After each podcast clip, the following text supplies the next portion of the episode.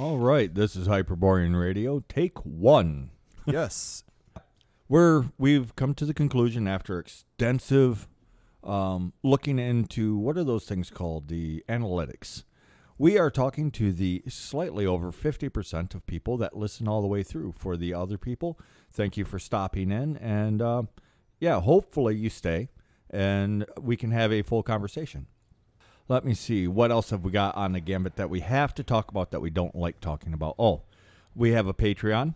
Yes. And basically, money's good uh, and it will help us in so many ways with presentation, really. Uh, we will be able to get better equipment. We're able to get more of the Wilder Times out, more projects done, more stuff Right. out for free, honestly. Support support your favorite creators, which is us. If you don't believe me, just ask me and I will tell you again. Just back it up. Or your favorite show. We are You your know it. favorite show. So, yeah, there's a few different ways that you can help us out. You can donate directly on Patreon. Um, yeah, or no, not on Patreon. That you, you, we do have one, but you can PayPal. That's the one that you can direct uh, directly donate to at Hyperborean Radio. Patreon, dot Gmail. do, All the uh, information's in our. You can sign up as a patron at uh, five, ten, or twenty dollars. At twenty dollars, you start getting digital copies of any uh, Wilder Times books we put out, stuff like that. Right. At ten dollars, you can actually directly ask us to do research into various Hyperborean only deities. Yeah, so don't include, you know, Krishna, Amaterasu, Quetzalcoatl. Yeah. just not our bag of tricks. We, we just won't do it. Uh, we'll pretend that you didn't ask. And then, um, yeah, mostly our Patreon currently right now is just a notebook of loose ideas. And then the podcast goes up on there early. As soon as I get edited, I load it up to the Patreon for an early access because why not? But as uh, as the Patreon becomes more popular, we plan on doing more things because we will have more time and more more resources to work with. yes. Um, what else? Oh, uh, buy me buy me a coffee, uh, which is buying us a book for research materials and whatnot. Yes, and if you'd like to find out more of our links and stuff like that, you can look up the Wilder Folk on uh, Linktree, and that's usually in the description as well. Right. I think that covers all the mandatory stuff. We're going to try and stop and somewhere in the middle and do this again. So uh, yeah, it'd be interesting to see how things drop off and then jump back up because there's that happens too. Thanks guys for trying to skip through the show. Uh, we can see it. Uh, but today's topic is media. Well, and actually on the uh, Oh, and if we had a camera because we had more supporters, you guys would have seen me point and wave my hand at the lore keeper to emphasize for him to take off going. That is something else that we're looking forward to is uh, getting enough resources that we can get webcams. yes, one thing that uh, would be good to bring up is simply put attention spans because media ha- media used to be a very long form you had to pay attention. And i'm not talking about movies. I'm not talking about chitty chitty bang bang. I'm not talking about shakespeare. I'm not talking about opera. I'm talking in the way back where homer would just sit around a fire or walk around a fire reciting you know the iliad. Or dad. or dad. Dad telling stories or grandpa telling stories uh, next to the, the fireplace Well, during dinner. Well, and some of them were really long because there's whole epics that some families would pass down. And then there's the other option, which is so short that uh, blink and you miss it. Right, you might you might miss it if you aren't paying attention. Which is again where attention span comes in. If you can't focus on what the other person is saying and doing, you're gonna miss things. That's just simply what it is. Well, and we've been discussing media, and in the modern day, most people don't refer to television and movies as media. It's still under that category, but people, when they say like the mainstream media, they don't mean, you know, the Marvel universe. They don't mean Right, what they mean is the news. Yes, Which, is also a form of media. yes, and so are newspapers and magazines and things like that.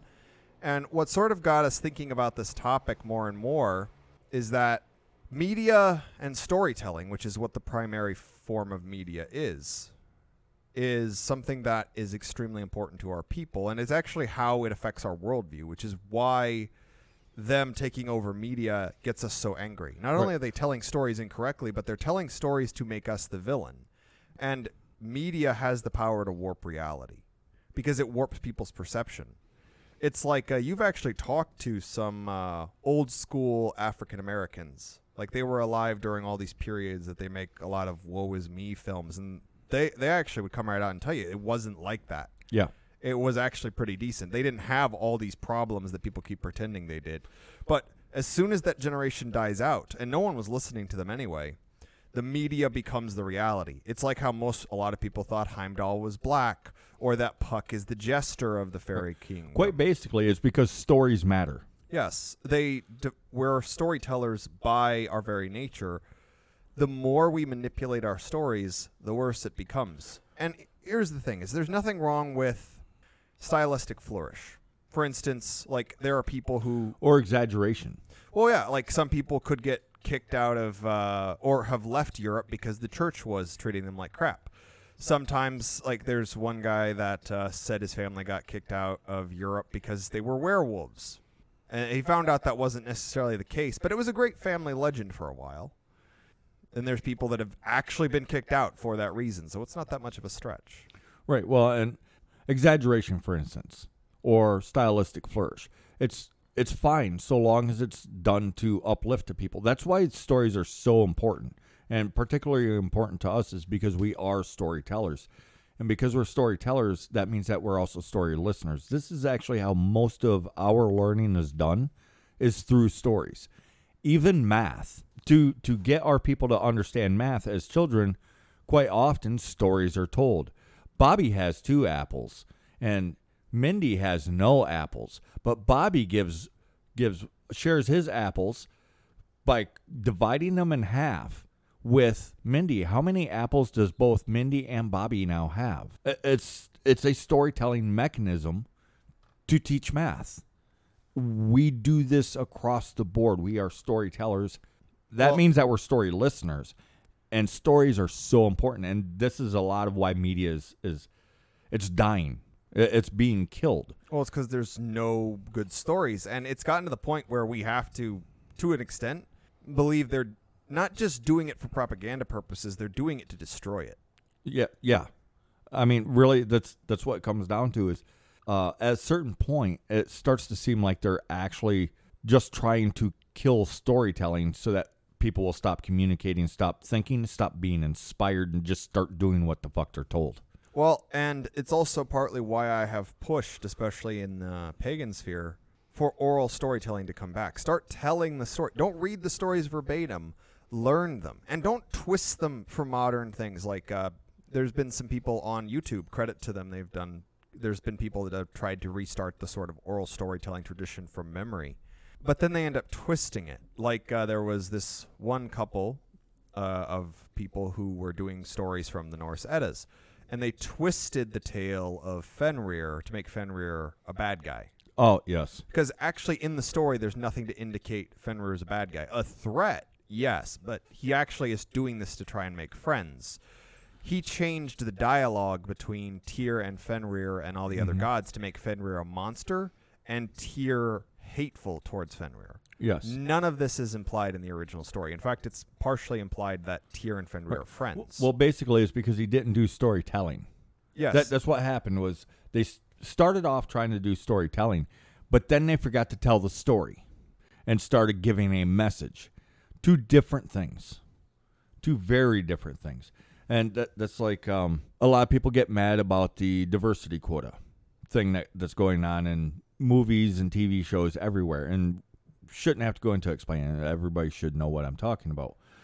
But there's a reason why they're doing that. There are people now that actually believe that there were black and, and Arabic and Chinese Vikings. Well, I mean, they've been pushing this in actual films that up until like the right before we have basically written history, white people were black, and then we got blue eyes, and then magically turned into white people. There's actually been like Stone Age uh, TV show depictions of the original Scandinavians being black that magically turned into white people. Right. And that's why stories are so important. Immensely important. And all stories are media. It doesn't matter if it's in the form of a song, a play, a storybook, a movie, a TV show. It doesn't matter. Which brings us to another point that we wanted to bring up, which is the heart of the home. Yes, and here's the thing: is The like you- hearth. the hearth. Well, it's not even always the hearth. That's the thing now. well, a hearth doesn't doesn't necessarily mean the firebox of the house. but it, It, it's it the- is the heart of the home. basically historically this is why like santa claus comes through the chimney why the chimney has some level of importance is because the chimney and by extension the fireplace was the heart of the home it's where people crowded around to hang out it's where people cooked it's where it's actually where people ate like eating in like the dining room is a fairly recent thing that was mostly done by the rich and mostly on TV. yes Because think about it, a dining room. You have a special room just for dining. especially when space is at a premium it's not something Right. most people do They like to shame families for sitting in the living room eating together. This has actually been done for a very long time, but to get back to the meaning of hearth. Hearth didn't necessarily mean, the, firebox. fireplace. it actually meant the heart of the Right, home Right, because there's really old descriptions of the hearth of the home, and it might be the first room into the house, and there's no fireplace in there. It's just where everybody gathers. Sometimes it's the kitchen, sometimes it's what we now call a living room, but used to be called the sitting room. Could be in the hallway. The hearth of the home always just meant the heart of the home. Coincidentally, there was usually a hearth or a fireplace there, but it, it wasn't always that. Sometimes, uh, uh, also historically, uh, uh, what are those? The only word that's coming to mind is china cabinet. But the big cabinets where people put their their family doodads and heirlooms, and sometimes that was described as the hearth of the home because they put the heart of everyone on that cabinet or on that shelf or on that table. Well, and because of the nature of media, because what would happen around the heart of the home is this where is where a lot of the stories would be told because it's where people would gather. With the television and the radio because it actually started more so with the radio. Uh, Actually, yeah, because you actually even have you can actually pinpoint at least in America when the heart of the home the hearth switches from the fireplace and the actions done around it to a more modern form of media and that's the fireside chats Mm-hmm. with uh, FDR because by that point everybody wanted to have a radio everybody and it even equates the radio to the fire and then people started instead of listening to grandma and grandpa tell stories they started listening to the radio tell stories little orphan annie uh, the shadow yes. And then eventually it turns into the TV.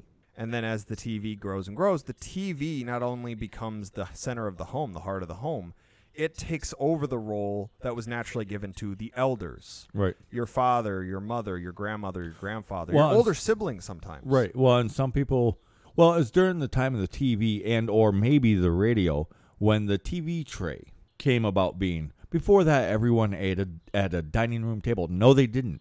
They really most homes, honestly, didn't have a dining room table. For one, they didn't have a dining room. Two, they most people actually didn't have a big table like that. The cooking was done in the kitchen. This was done typically on the counter spaces and small tables kicked off to the side. In the dining rooms, or er, not in the dining room, sorry, in the living room, or what used to be called the sitting room, is called a sitting room because that's where people sat. Uh, People didn't live in that room. The living room came about in like the 1950s, 1940s. TV. When TV really took off, then it became a living room because people were living in the living room. Before that, was a sitting room. So there, there's there's some vo- vocab for you. We decided vocab is very important. That's why I really emphasizing that, that part of it. But they had these small tray tables because most people, well, not most people now, at one time, people had great great grandmother's tray. Well, this was her serving tray. No, no, that was what she would sit on her lap when she was sitting down and eating. Almost everybody had one. Some people had little fold-up tables that they would pull out. Some families had those, and or the little carry trays. Uh, You know what trays I'm talking about? I do. you? Where it's got like the little sides on it and the fancy little handle, and they're perfect for sitting down in a chair and you sit it on your sit it on your your lap and you eat dinner while you're talking. That's what most people actually did. This idea of the family sitting at this dining table or the the big kitchen table. No, no, no, no. Most people didn't even have room for such a thing. No, it's why like you'd have people eating on the patio or maybe taking their lunch, you know, when they're working out in the field and just eat in the field. So the things that we do now that they're shaming us for, the falling apart of the family because they don't eat together in in the dining room at this large table with these fancy chairs. there's a lot of us now that don't have that because we don't have the space for it or we can't really afford the big fancy table. And if we do, we get it secondhand, third hand, something along those lines. And it's not that nobody had those either because some people clearly did. It wasn't just for the rich, but it was mostly for the rich to have a dining room, especially a dining room, a room dedicated to eating in, and a dining room table. That for sure was rich people. Kitchen tables, uh, that was a hit or miss kind of thing. Well, and it was usually used to be able to actually cook something because you, you might not have counter. yes, space. it was multifunctional because yeah, so, some some houses didn't have counters in them. They used the table. Well, and part of the reason that I want to emphasize what psychological role the television ended up taking over.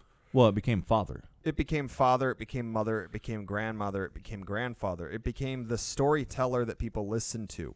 And we instinctively love storytelling. It's how we convey our knowledge. It's why one of the reasons. Uh, well, one it's of how we teach each other who we are and reveal who we are yes. inside. So folklore used to actually does still mean one of its definitions is racial memory. It's because we pass things down in stories. It's why Hala, uh, Woden, all these other gods, they're still in the folklore. Right. Or um, I don't know who likes sitting in awkward silence. I don't know many people that enjoy that.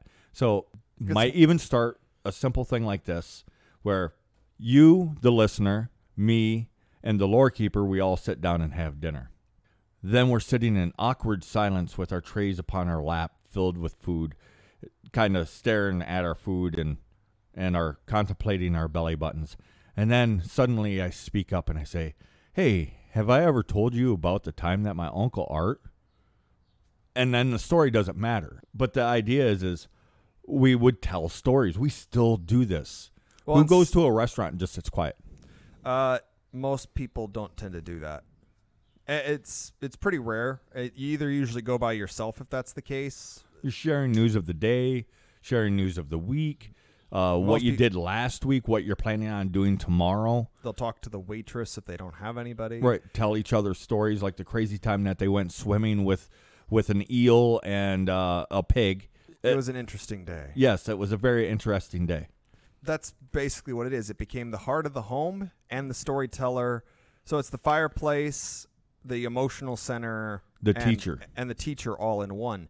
And that's why it's able to rewrite how we think so easily. And it's been doing it for about three generations. Yeah, all of three generations, potentially even longer. Well, uh, it's going on four now with Gen Z because the boomers, most of them had TV at least from a mm-hmm. developing age. Gen X definitely did. Well, and if you but if you want to go to the radio, now we're going back to like the 1910s, 1920s. And even further back in some cases. Yeah, in some cases further back than that. I'm trying to stay conservative with my estimates. but effectively, for the last hundred years, they've been rewriting history by telling us curated stories. Yes. So instead of listening to grandma and grandpa, and then what did they do? Well, they turned all the folklore into, well, those are fairy tales. Fantasy stories. So it doesn't matter what we do. And some of them clearly are fantasy stories. And there's nothing wrong with that. But when the fantasy story is based off from ancient Europe, for instance, it's not ancient Europe, but it's clearly based off from ancient Europe. And then they make it super multicultural. There's a reason that that's done. It'd be like, I don't know, they don't, I've never seen anything like this, but a story based out of a- ancient Africa. And then they fill it full of Chinese, uh, South Americans, and uh, Hyperboreans. Well, it is rewriting it for people because, like the Angerboda being black, Mm-hmm. Anger Butte, as I described her, in the uh, God of War 5, the video game. What's effectively d- being done there, because there are people actually arguing that that is lore accurate, that in the mythology, Angerboda is black. Yeah, and she's not. She's not. Don't worry about it. No, but thing is, is as much as people don't want to admit it, most people are hobbits. And in a healthy society, there's literally nothing wrong with that. There is nothing wrong with people who just live their lives, are trying to be comfortable, go to the pub, uh, shoot the shit, and argue about whose pumpkin is bigger. There's not really anything inherently wrong with that.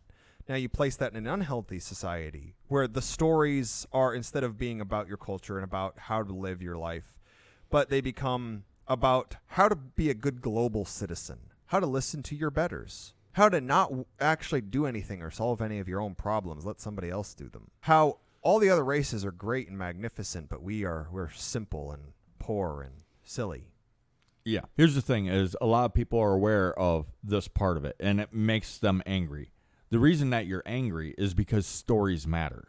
Well, we've talked about this before is for our people, the story is not the sacred thing. Because It's- the stories change. The stories will sometimes be picked apart and you can actually have three stories jammed into one and someone's trying to make something new. It's not the storyteller because all it takes for a storyteller to lose status is to do it a bad job once. Like think about directors, think about writers. Uh, a bad book, one bad book, even if they had like six great ones before that, can ruin an author's career. Right. Uh, directors, same thing. It's the storytelling, which is part of the reason modern media is so Well, powerful. and it's not telling the story into an empty room. So it's actually that that transmission from the storyteller to the story listener, and that is where the storytelling takes place. Well, it's why. It's that in between space. well, it's like theaters. People have actually pointed this out. Theaters have a bit of magic about them mm-hmm. because it's a collective experience of the story. So everybody, it's like it's infectious. If there's a joke that doesn't really land with you, but everybody else is laughing, people you'll start laughing too, just because the 50 other people laughing make the whole room laugh. It, it makes the whole thing more. It creates a group experience which has this. It's the same logic that actually gets used in churches. That's why they have people sing hymns together. Yeah. Is it causes the the synchronization of the heartbeat. Right. Well, yeah, uh, and of the mind, the the thinking processes. So then, how do we combat bad media, bad storytelling? And what is bad? It's not only when it's nonsensical, but when it's used to tear something apart. And I don't mean necessarily deconstruction, but to paint things in non-inspiring ways, to break a people. How do you combat that? So- I'll let you give your your thing first. Go Well. I was going to simply say the way to combat it is with good media. It's pretty simple, but it's actually really hard because a lot of people have forgotten how to tell stories, which is why I encourage people to start with oral storytelling.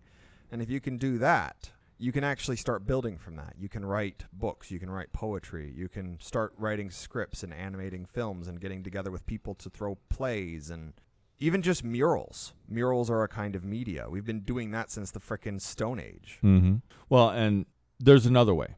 These companies that are putting out, say, like the Lord of the Rings. I hope that's dead on arrival because everybody's complaining about it. And what I'm hoping for is people to be smart and never watch it. Don't turn it on. Don't turn it on just to see how much you hate it. Know that you're going to hate it and never turn it on. It's pretty much the only way. Uh, um, um, boom, boom, boom. That one show on Netflix that got canceled, uh, Cowboy Bebop. People saw what they was doing with it before they actually did it. People were complaining about it. Then nobody watched it except for the people that get paid to watch these things, like your YouTube critics or whatever. They're the ones that watched it and then told everybody about it and told everybody how much it sucked, and nobody turned it on. Netflix noticed, and they're like, "Yeah, we're not going to do a second or a third season because I think it was signed for three seasons straight out the gate, and they canceled the last two. I think Uh, so. for sure, the second season it was it was scheduled for at least two seasons minimum, but I think it's scheduled for three. I'm not sure, but either way, the audience killed the show before it even released. On the day that it opened, Netflix said that it canceled the second season. and that should be a dead giveaway of how to defeat these things. And I think the two both actually it's both of our solutions. Yes. Because you need to make the good media to replace the old. Because people will try to fill that vacuum with something. Right. And I don't care if it's somebody on YouTube just telling stories. Like there are some of these channels where the, the dude will just set up a camera and he sits down in a chair. Usually usually it's guys because ladies, you can't tell stories. Your stories suck. Um, I'll get into that in a minute. But the guy just sets up a, a camera and sits there and just tells a story. There are YouTube channels like that. There's no reason that we can't do this for each other and do it with the intention of building, not building ourselves up, building up our people. Because that's where a lot of the people that are doing this are doing it wrong. They're building themselves up. Well, it's And they're building themselves up by telling them stories that basically the wider world is good with them telling.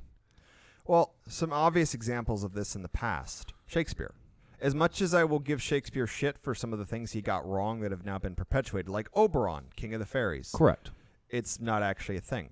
But Shakespeare's plays ins- to continue to inspire to this day. But they inspired the English people. The only reason why Oberon became the the king of the Fae, it actually wasn't Shakespeare. Yes, Shakespeare said that, but it was because the other stories stopped being told.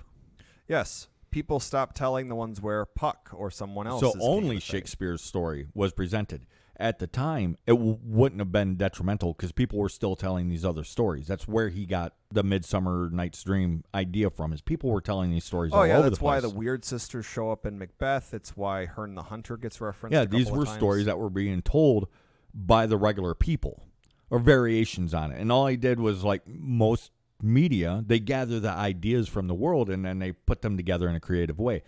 So Shakespeare didn't have to do this with the intention of I'm going to destroy the Hyperborean people and and fuck up their stories. No, all he intended to do was an entertaining story with the understanding that most people will know. In this case, Oberon, he's just kind of a place, a placeholder. That's it. And the people would have understood at the time. However, once those other stories stop being told, now it becomes the only story. Same thing goes for uh, Wagner. Wagner's uh, operas. Mm-hmm. It inspired an immense amount of art. It inspired an immense amount of culture. It got a lot of things wrong, but I give him points just for the sheer inspirational component. Mm-hmm. And it, the thing is, is this can be done today. Like there are movies that, like Lord of the Rings, the the films, not the books. Because let's be honest here, most people who are super Lord of the Rings fans in the modern day, even if they've read the books, they saw the movie first. That is most people. Well, and let's let's be even further honest. Most of the people that say that they read the books didn't. They watched the movie. Oh yeah, yeah. I, I've caught a few people out on that. It's like I didn't care. Like I will admit freely, I haven't read Lord of the Rings. I have read The Hobbit, but I haven't read Lord of the Rings. Mhm. I'll admit that right now, and don't understand why you think it gets you points to pretend to have read a book. Yeah. Uh, uh, in the end, yeah, it's just them trying to build themselves up. That's what it is. They're not trying to build up the people. They're not trying to build up the story. They're not actually trying to share the story. What they're trying to do is make themselves seem super smart and special because and authoritative because well, I read the book. Well, and What? p- part of it is do the stories have secret messaging? Kinda, but not in the way most people go about it. Like people will talk about the esoteric meaning of Thor in a wedding dress in that one story. Whereas you and I just go straight to, It's a funny story. yeah, it's a funny story. It's the most masculine god in a dress. He doesn't shapeshift. It is this massive burly guy with a strongman physique, a big, huge red beard, in a veil. and they have access to magic to actually change it uh, and that set of stories they have access to magic that could physically change him and he refuses. He's like, "Nope, Right. I'm not doing uh, that."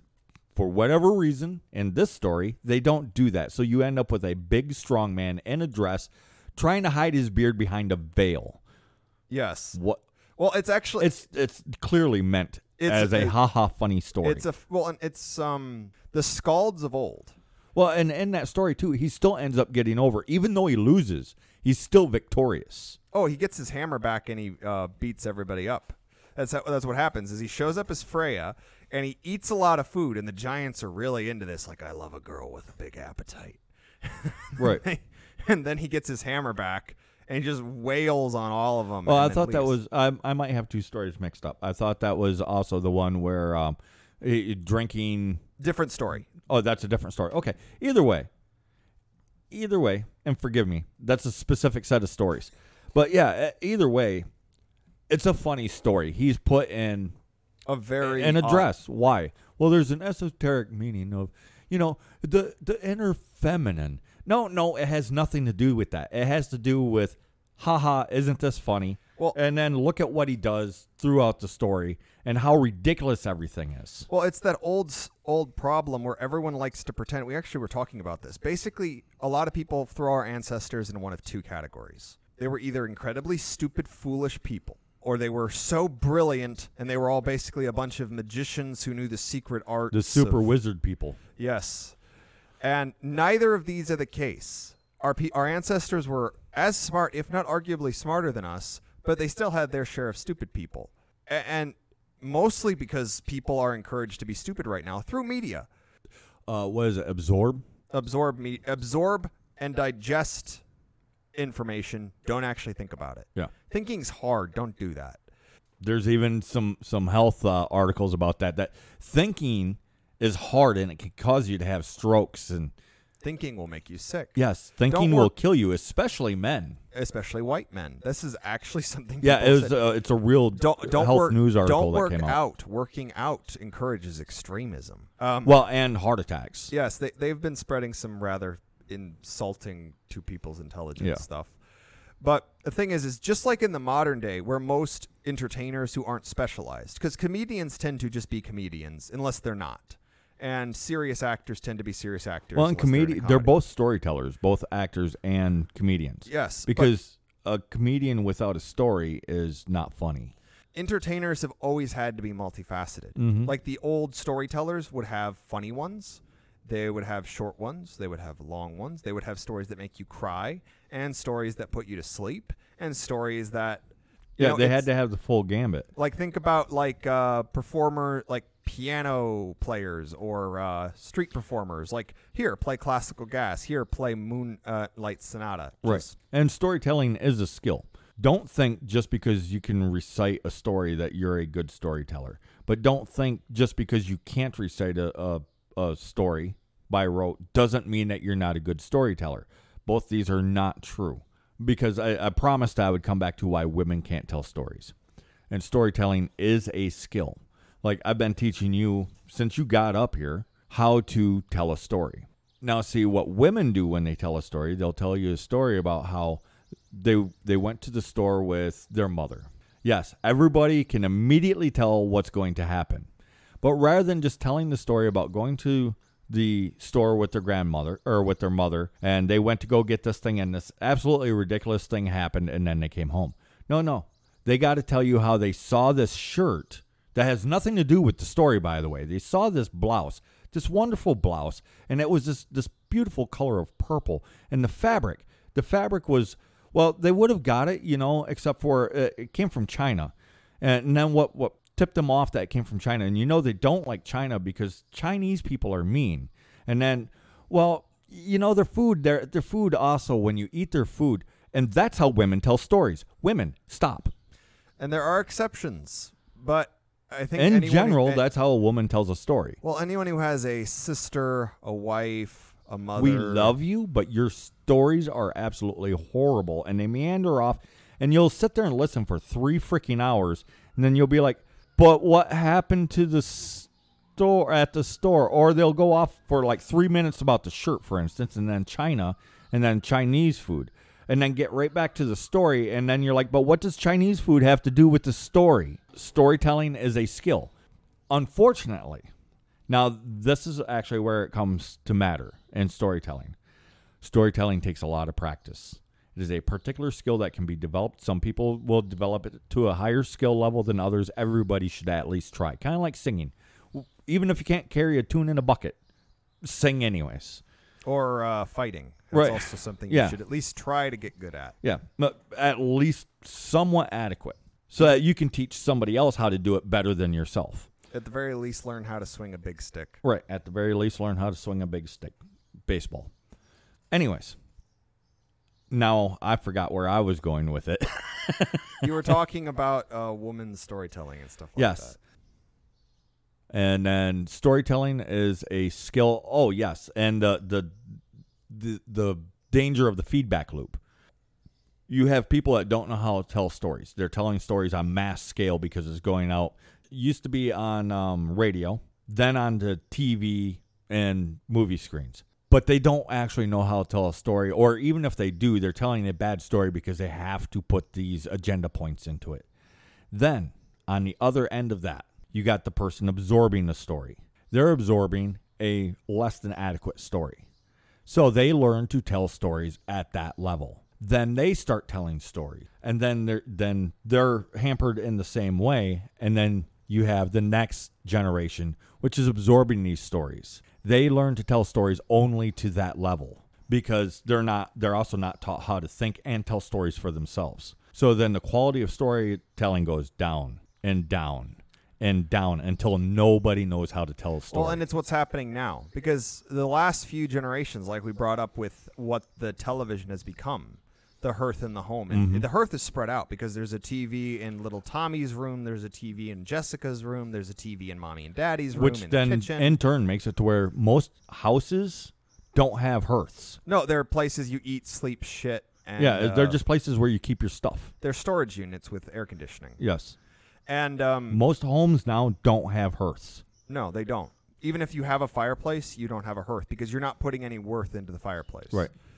And what's effectively happening is you can actually see this with television. It's not meant to be reality, it's meant to reflect reality, which is why you can be kind of ridiculous. Like even shows that are kind of grounded like Cheers or Very uh, loosely grounded in in reality. Yes, but for ludicrous reasons.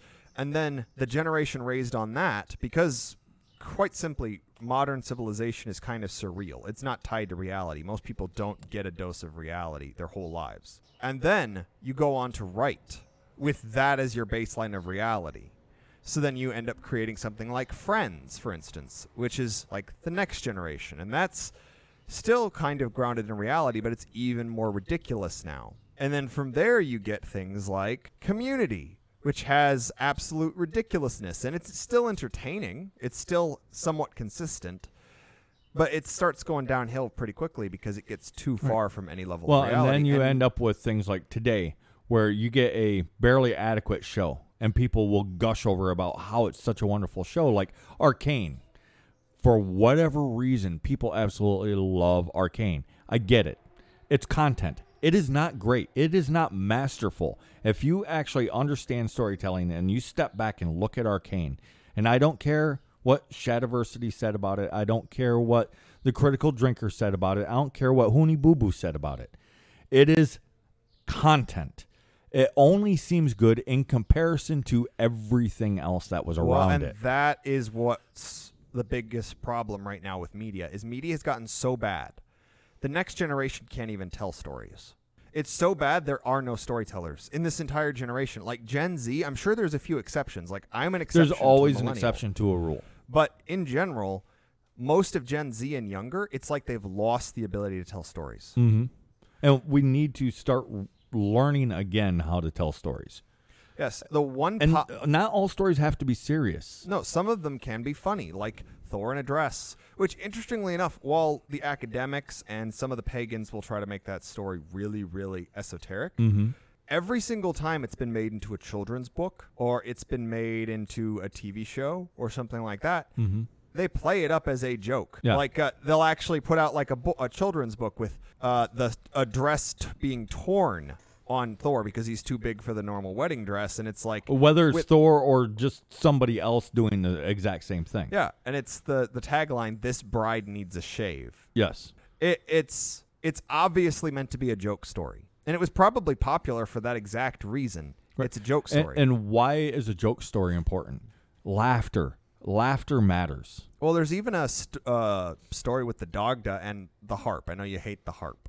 There's a story where the Dagda goes and gets his musical instrument, and the Dagda plays three different tunes, and one of them makes the the Fomorians, that's the word I was looking for. Fomorians laugh, another one makes them cry, and the last one makes them fall asleep. These are things that most most bards would have in their back pocket. Yep. You need one of each. Yeah, well, and basically, um, at least for the Celtic ones, and it's because this is actually written down. I'm pretty sure it applied across the freaking board. A Celtic bard was not considered a Celtic bard if he couldn't run his audience through the full gambit of emotions and back to where they started, and then leave them off better than where where they began. so if they're mourning, he needs to leave them laughing. But what he needs to do is he starts off with mourning. He works through all the various emotions, back to mourning, and then back to laughter, so that they are in a better place than where they started. Well- if everybody's not taking something serious and you need everybody to be serious, he does the same thing but ends in a serious place on a very serious note. Well, and there's after effects, sort of echoes of that in the modern day. Mhm. You have the songs people listen to.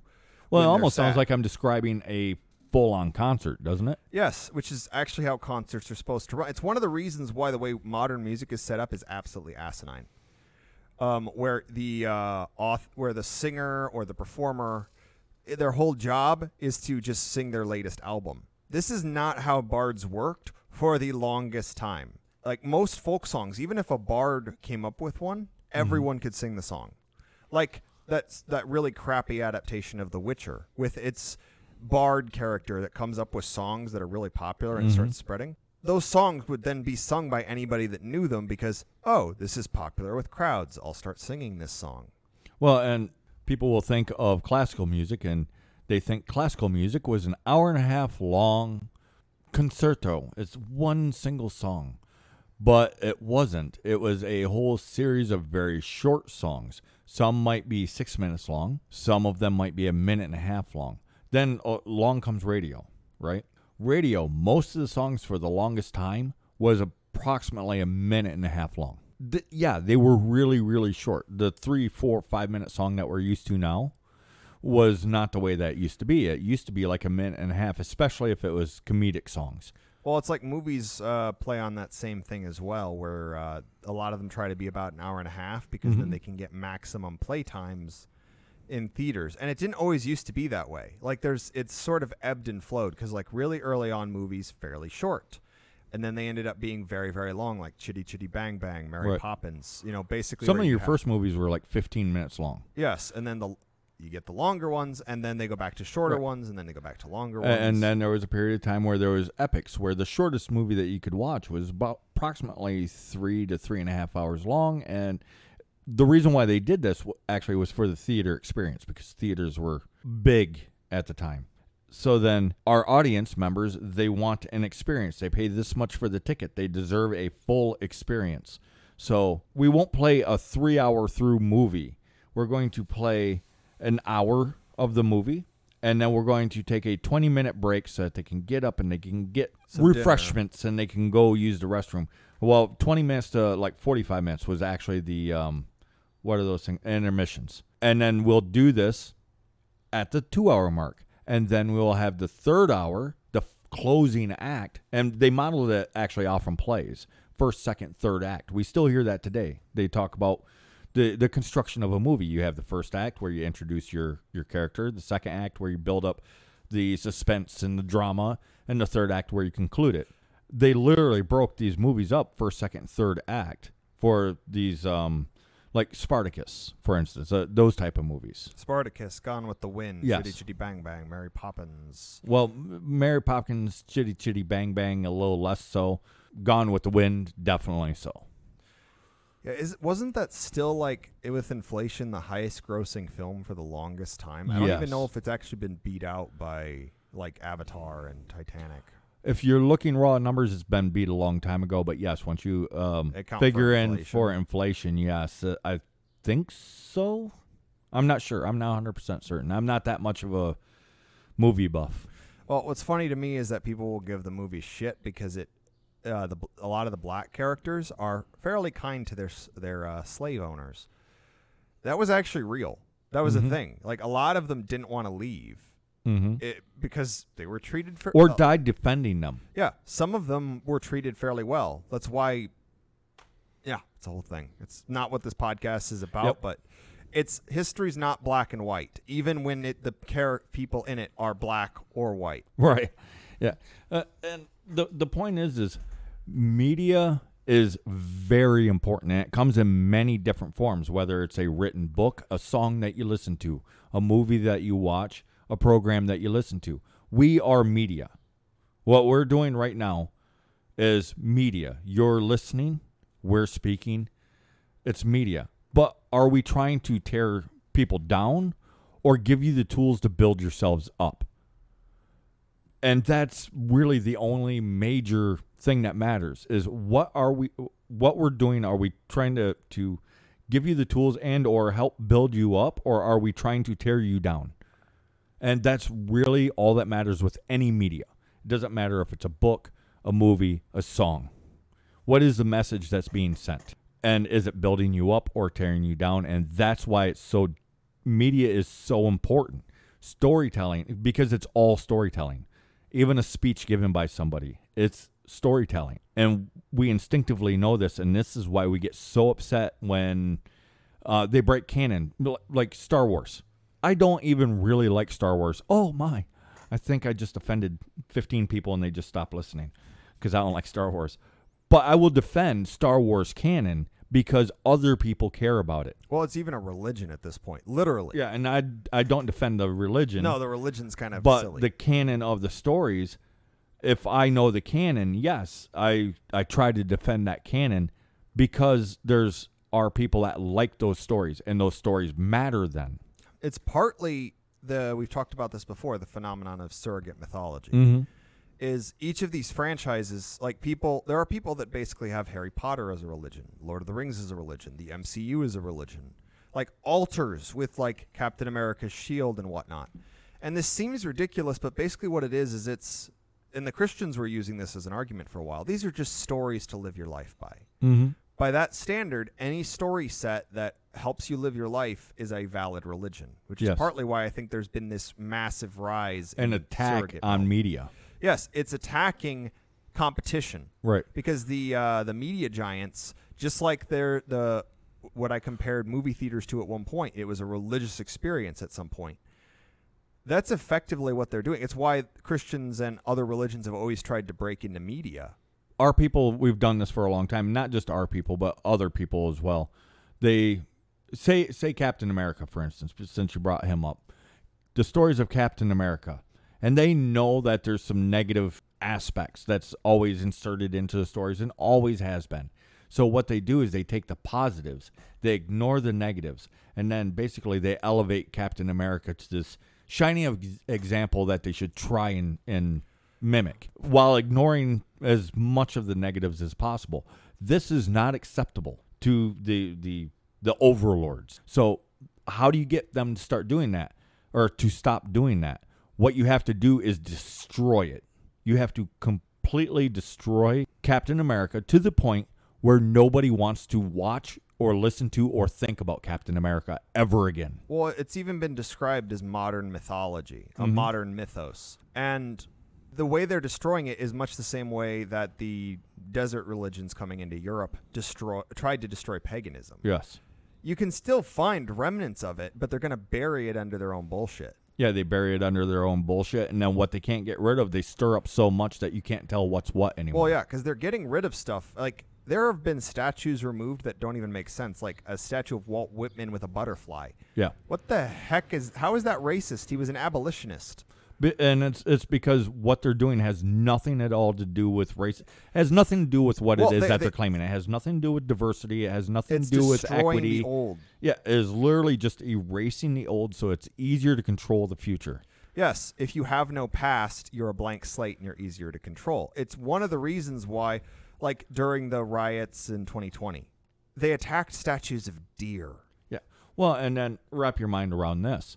While they're trying to destroy all social media, YouTube, Twitter, uh, uh, Telegram, et cetera, et cetera, they're trying to grab a hold of that and then fuck it up so nobody will use it because then they won't communicate with each other. They're doing the same thing with YouTube and, and various TV and movie shows.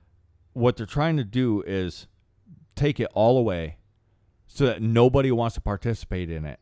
And then they will give it back, but completely under their control. But what they don't want is people talking to each other. So they have to keep distrust up high. Well, distrust up high, discourage public gatherings Mm-hmm. because I don't think people have noticed, but public gatherings have s- effectively stopped. Yes. Uh, people don't go to the bar to hang out. People don't go to the library to hang out. People don't go to the park. Well, you can go out. somewhere where there's a thousand people and nobody's talking to each other. Yes. For example, let's take China as an example. China, you know, basically a nationalist socialist country at this point with how they're running things.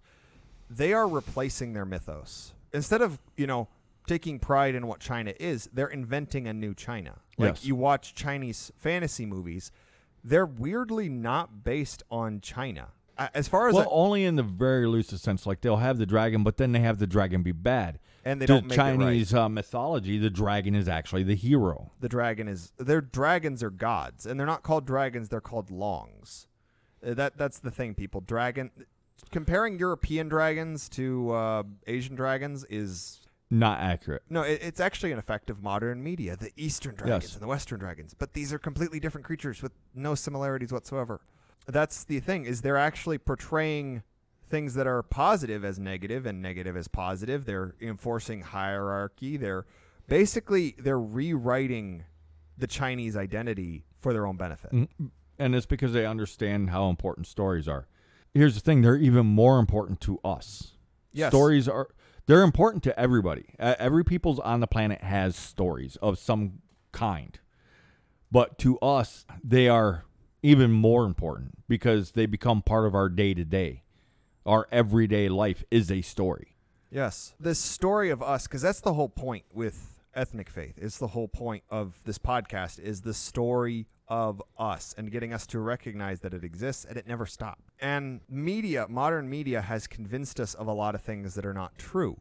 They've also emboldened people in great ways, but it's getting to the point where the negatives outweigh the good so so much. Mm-hmm. So really, the the way that we combat it is to stop absorbing the bad stories. If we know straight out the gate it's going to be detrimental, let, let, let's roll with that word. These stories are going to be detrimental. They're they're they're full of fuckery. Don't even watch it. Don't listen to it. Give it zero of your time because the reality is is like with Netflix. Had everybody watched Cowboy Bebop, there would be a season 2. And then if everybody watched season two just to bitch about it, there would be a season three. The reason that they stopped is because nobody gave it any time. Well, it's like uh, on Netflix to use another show, Vikings Valhalla, with the white male Jarl that was a black female in the show. Mhm. It got two se- extra seasons. It's going to run for three unless it gets canceled after the second. And it's because, yeah, there's people that watched it and they loved it. Uh, they, they absorbed it as if it was historical fact because that's just what our people do. We can't help it. There's also a bunch of people that hate watched it. And they watched it just to hate on it and talk about how horrible it is and how detrimental it is and how much they're twisting our history and how much but the point is the the producer doesn't care what they care is that you clicked on it And therein lies the rub, everybody. I don't personally understand how you can watch something just because you hate it. I never do that because to me it's pointless. well to watch something with the express purpose of getting angry Well, it's fuel. It's because people want to be angry, so they make themselves angry. It's like uh, people will watch people they agree with so that they can get angry alongside the YouTube commentator. Yeah. oh you mean kind of like that one guy uh, screaming and he almost passed out screaming about common sense gun control and then everything on his on his list is actually federal law Yeah, it's just getting angry. Everybody's just getting angry because it's the only thing people want to feel anymore because everything else isn't. Which brings us to something else that I talk about all the time the power of apathy. When media, the power that be, the tool of the government, or the government is the tool of media, whichever way that you want to view it, they encourage you to get angry. Angry, angry. We're going to make a thing that you hate so that you watch this just to get angry. We're, we're going to make this thing to make you angry. It's okay to be angry. I've even heard that. That's, that's a psychological thing that they've been putting out apathy, bad, but it's okay to be angry. They want you angry. There's a reason that they want you angry. It's that you can't think. Yes, it's why they keep putting out stuff that's sole purpose is to make people angry. And here's the thing is I've brought this up before. When you get into paganism, when you get into ethnic faith, when you get into this entire sort of situation, you need to actually start to examine yourself. You need to examine the stories you've already heard up to this point and what it may have programmed you. Like you have to start analyzing yourself and what have you experienced in real life and what opinions have you based off of stories. And our people naturally have stories, but they've been corrupted for so long that our entire view of reality, our history, our culture has been just tampered with. So we all have to do this detoxing of what have we gotten from media that has warped our view and what do we actually see from reality. And this is a hard thing for people to do. So do that and then start watching, producing, telling people stories, telling people media that inspires them. Don't let yourself become absorbed in the quagmire of this garbage media that whose only purpose is to tear you down. And with that, the lore keeper is out. If you like what it is that we do, you appreciate what it is that we do, consider supporting us on Patreon, buying one of our shirts, uh, making a direct donation through Buy Me a Coffee or PayPal or whatever. And then I'm going to thank everybody that stayed all the way to the end and listened. So uh, you guys keep going. All is not lost. And we'll be back next week. So until then, stay strong.